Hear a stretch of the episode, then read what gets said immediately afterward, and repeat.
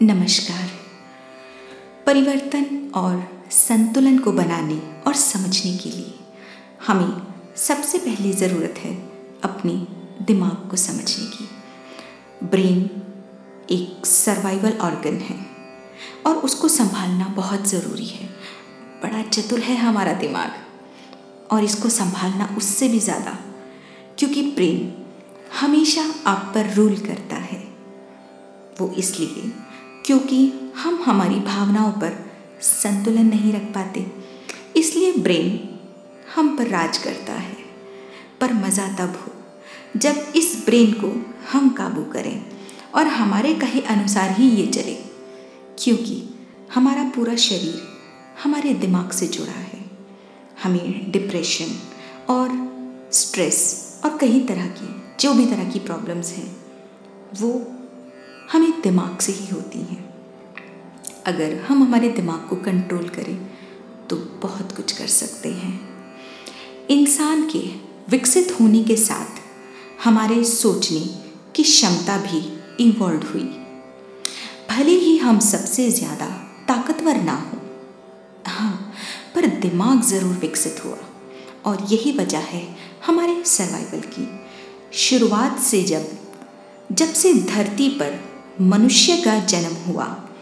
किसी के भी ब्रेन को समझना, एक दूसरे को कोऑपरेट करना, एक दूसरे के साथ जुट कर रहना, यही वजह है हमारे आगे बढ़ने की।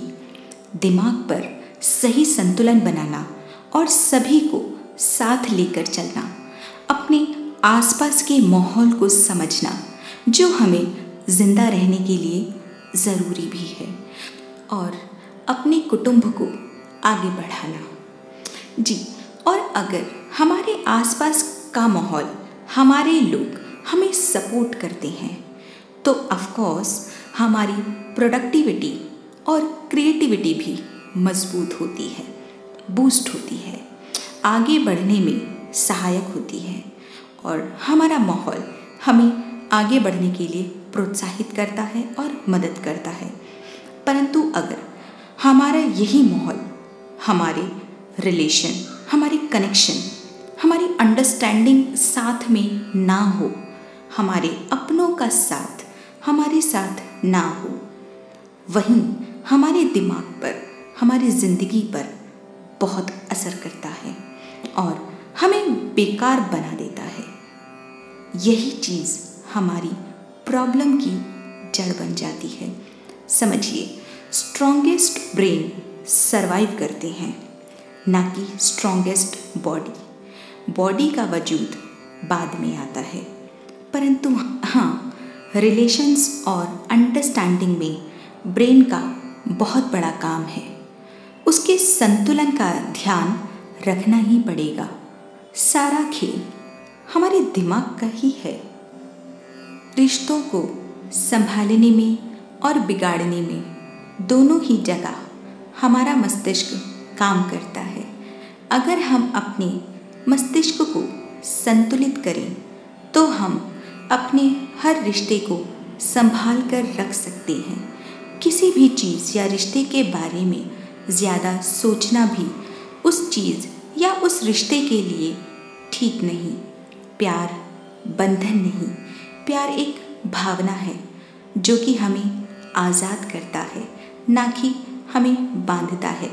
परंतु हमारी सोच उसे ज़्यादा, ज़रूरत से ज़्यादा बढ़ाकर हमारे अपने ही अंदर उस चीज़ या उस रिश्ते को खो देने का भाव पैदा करती है और यहाँ से हमारा प्यार आज़ाद नहीं, बंधन में बंधना शुरू हो जाता है। तो हमारी इनसिक्योरिटी या हमारा ज़्यादा प्यार किसी की परेशानी का कारण बन जाता है और वो भी उसकी, जिसे हम सबसे ज़्यादा प्यार करते हैं या जिसे सबसे ज़्यादा संभाल कर रखना चाहते हैं। उसे के लिए अब हम, हमारा प्यार बंधन बन चुका है, उसकी परेशानी का कारण बन चुका है, जिसे हम खोना नहीं चाहते। उसे ही अपनी नासमझी के चलते अपने से दूर कर बैठते हैं, खो देते हैं। और ऐसा होता है क्योंकि हमारा दिमाग, हमारा ब्रेन, जिसे हम कंट्रोल कर नहीं पा रहे, बल्कि वह हमें कंट्रोल कर रहा है। तो समझिए, हम अपने ही दिमाग के गुलाम बन बैठे। अब उसे काबू नहीं कर पा रहे। तो हमारा ब्रेन बड़ा चतुर है। अब उसने हमें ही काबू कर लिया। चौबीस घंटे, देखिए, दिमाग का काम है चौबीस घंटे चलते रहना। वह कभी नहीं रुकता। हमारे सोते हुए भी, नींद में भी, वह हमारी पूरे दिन की हर याद और हर चीज़ को कहीं ना कहीं अपने दिमाग में स्टोर करता है। और अब हम उस दिमाग के गुलाम बन बैठे हैं। मस्तिष्क को जीत कर उस बेलगाम को काबू कर हम अपनी हर परिस्थिति को संभाल सकते हैं, हर रिश्ते को, हर चीज़ को संभाल सकते हैं। एक बार दिमाग पर काबू तो करें, फिर दुश्मन भी अपने हो जाते हैं। दिमागी संतुलन से दुश्मन कभी नहीं बनते। दिमाग बहुत बड़ी चीज़ है। बस संतुलन करना सीखिए। हर परिस्थिति में, हर चीज़ में ये दिमाग बहुत खेल खेलता है और बहुत खिलाता है। संतुलन संभालिए। धन्यवाद।